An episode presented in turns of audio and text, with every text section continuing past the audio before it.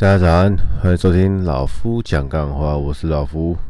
呃，今天是礼拜五哦，早上的六点十分啊，有点累，因为比我平常还要再提早二十分钟起来啊。那为什么要为什么今天要比平常提早二十分钟起来呢？呃，其实最主要原因也是因，也是因为老夫呃这一周礼拜二到礼拜四这个区间哦，呃忘记录 podcast，对，不是我不在意，也是哦很多很多瞎忙的事情了，不知道不知道跟年底有没有关呢、啊？有很多事情。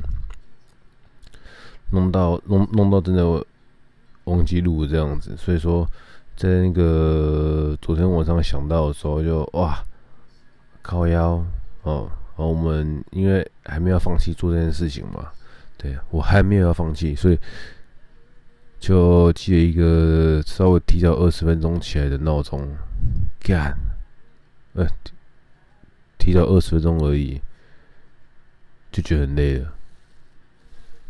真的对，但 没关系，反正就是还是还是顺利起来了哦。然后很很冷，对，非常冷。哦、啊，不多说了，先跟大家聊一下今天那个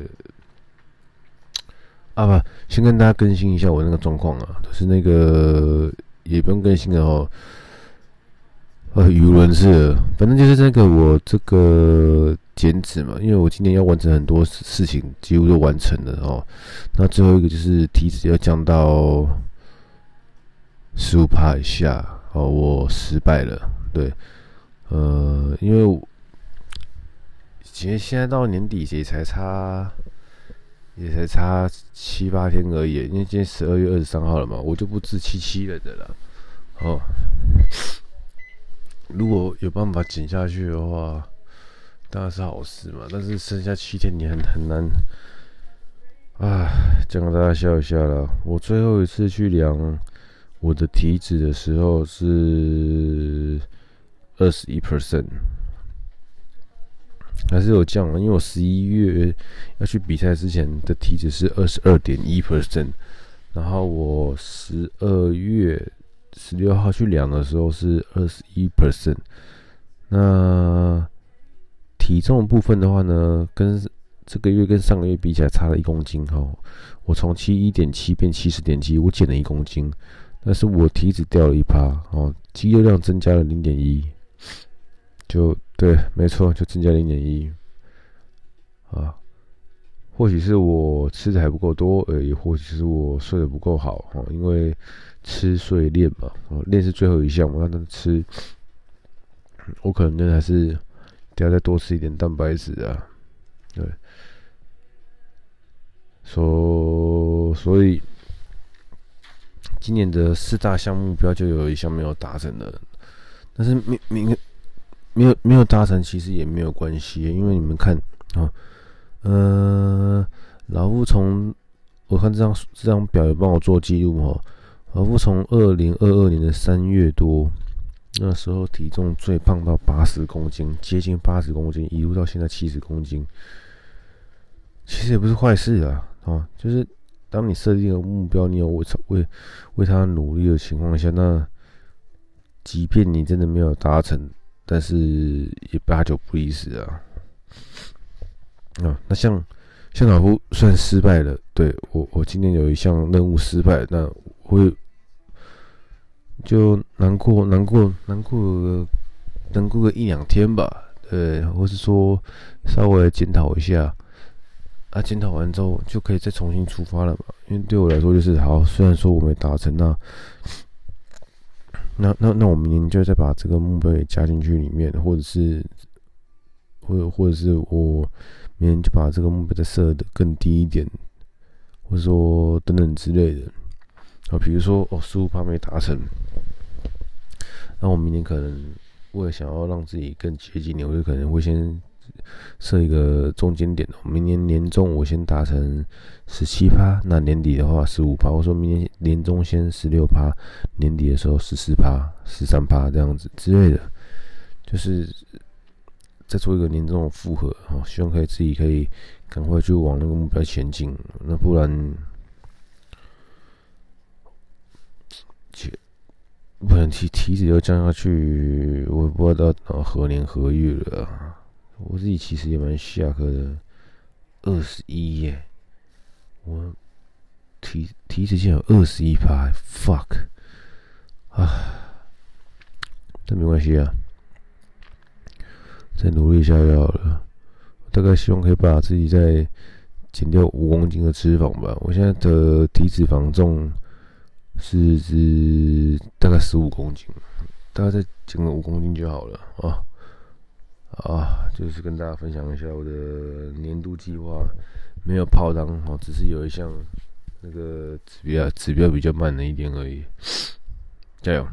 那明年年初有想到那个，或是说到明年过年的时候有想想到跟确定说我接下来的一些那个目标的话，或者跟一些。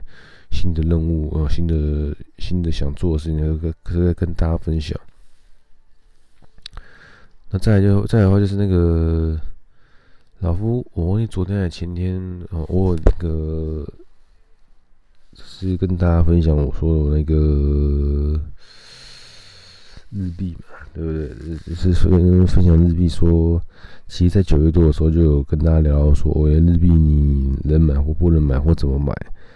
那当然，今年年底也不知道国门真的大开了嘛？哦，那当然也看到了很多人都是去日本的。那你没有很 care 那个汇率的话，其实没有差。你买你买零点，你买那个零点二三七、二三八、呃零点二四、二八，你喜欢你开心你就好了。你有零点二二、零点有零点二二不买，你要买高一点的。那倒无所谓啊，但这种不知道靠北这个、啊，这种是现在确实也开始很多人去日本了。那呃像就老夫有些客人跟有些朋友，也就是在这几天哈，问我呃呃日币还能买吗？我靠，我要日币还能买吗？你不你要出国当然要买呀、啊，之前。之前零点二八的时候，零点二七的时候你都买了，现在零零还还在零点二三，还是相对低一点的。只是这个就像是做任何投资一样，你永远不可能知道最低点什么时候出现，你永远不可能知道你你怎么样可以买在最低点。那你就用最安全的方式去平分散，去平平平衡，那个什么平均你的嗯你的你的成本嘛。不要不要不要去猜什么最低点在哪里，搞得这么累。我讲真的，我讲真的。哦，那至于先，因为日本日本政府对于那个他们的国债殖利率有有放的比较宽啊，所以才会导致说日币突然一波急涨这样子。但这急涨也不意味着说它会一直持续涨上去，它可能会在一个区间值，然后就又又定在那边了。那相对的嘛，就是美元还没有很弱的情况下，然后日币就不会不会到太太强。那这样美国美元现在还在相对强的情况下，你还是要出国，那你还是可以让好呃预计你什么时候出国，然后分成几个月慢慢买，对，OK 吗？好，所以希望不知道日币怎么买的人啊，可以把。老夫那个第二季，第二季哦，九月三十号第二季的那个节目哦，再听一次，再复习一次，你就会知道你日币怎么买了，哦。哦，看，真是一一早起来会忘记我要讲什么。其实，对，因为我，这也是我的问题啊。因为像是你也可以给你们参考一下哈，就是。我们跟岁数有没有关系？然后，就是你这个年纪会开始稍微有点健忘，就是你已经想好的东西，哦，通常我我的记性算不错，我通常都不太会忘。但是现在我会渐渐的，就是可能已经想好的事情，我就会有点忘记了，或是说上上一秒我才在想的事情呢，我下一秒就忘记了。对，但是我我现在已经开始慢慢在养成一个习惯，叫做做记录的习惯了。什么意思？就是，哦，我现在想要什么灵感，或者说想要什么事情，我就。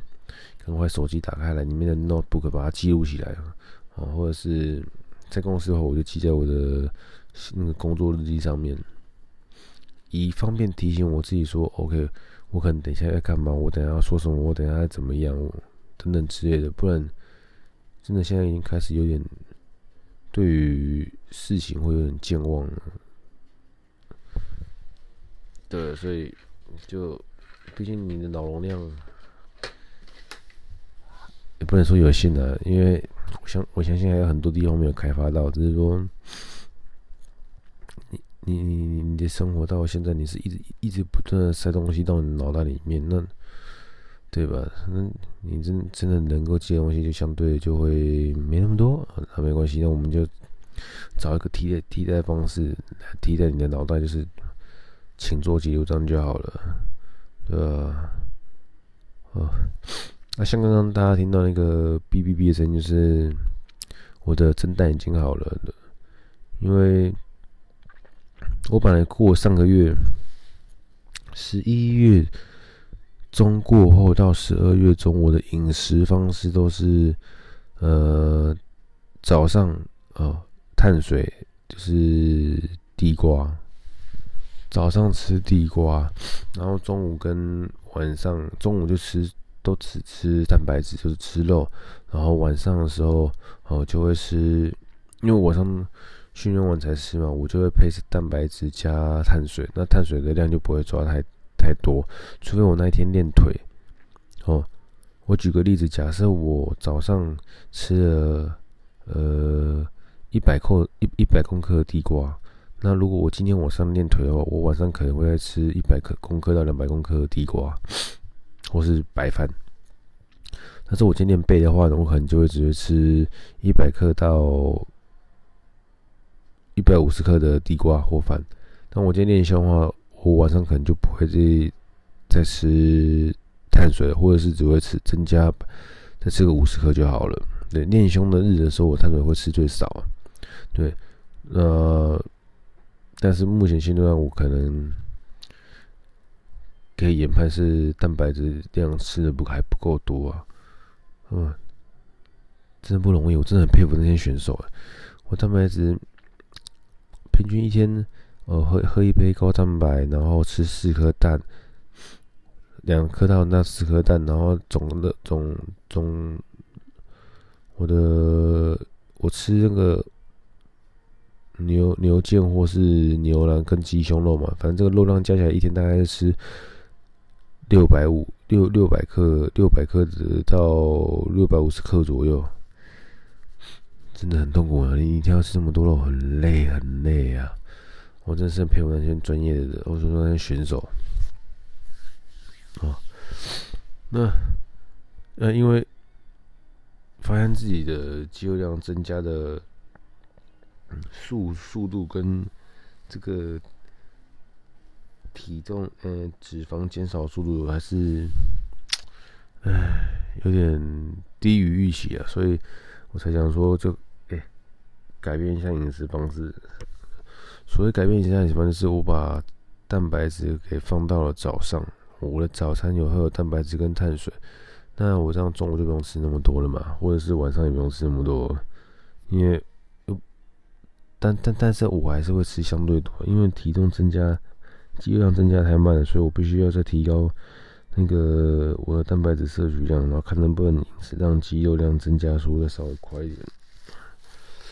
啊，因为这是个良性循环啊，你肌肉量增加了，哦，那你的饮食没有变，好，你基基础代谢就增加，那相对你就容易减脂，所以这是一个好的循环。我说是我想要循环，所以我就必须得朝这方面去努力啊，好不好？好。他今天一早起来跟大家比赛也拉了，真的是够多了。也顺便跟大家报告一下我最近的一些最新的情形跟近况哦。那我要准备去吃我早餐来迎接礼拜五哦，周末工作了啊，就这样。我是老夫，人生少点比较跟计较，你会比较快乐。谢谢收听，拜。